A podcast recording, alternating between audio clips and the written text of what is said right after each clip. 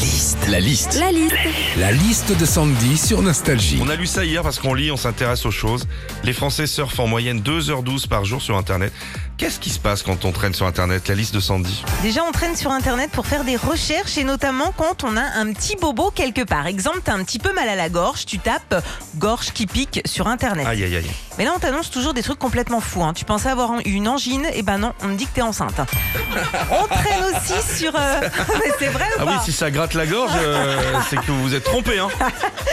Hein. Normalement, ça marche pas. Hein. Tu tombes pas enceinte avec ça. hein.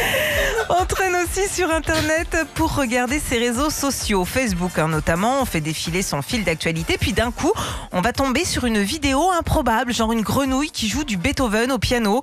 Mais à aucun moment, on se dit que ce genre de vidéo, c'est truqué. Oh, regarde la grenouille Elle joue la lettre à Élise Quand Oh on... là là, j'ai peur. Régis. Quoi, mon vous, êtes, Dieu. vous êtes jamais tombé sur des vidéos d'animaux qui jouent des trucs comme ça, qui chantent Non, Jamais non, non, non, Jamais non, non, Bon, on il y a prépare que moi l'émission, alors. On est ok. sur d'autres trucs. nous. Ok.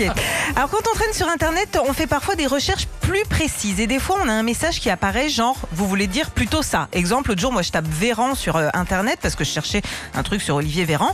Alors ok je l'avais mal orthographié mais là Google me dit vous voulez dire verru Ah bah non non non je veux dire Véran. euh. Enfin C'est un ministre, mec. mais j'avais mal écrit c'est pour ça. Macron, Macaron, Pierre Hermé.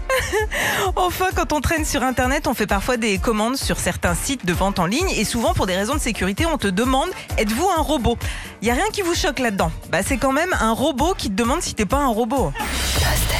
Retrouvez Philippe et Sandy, 6h, 9h sur Nostalgie.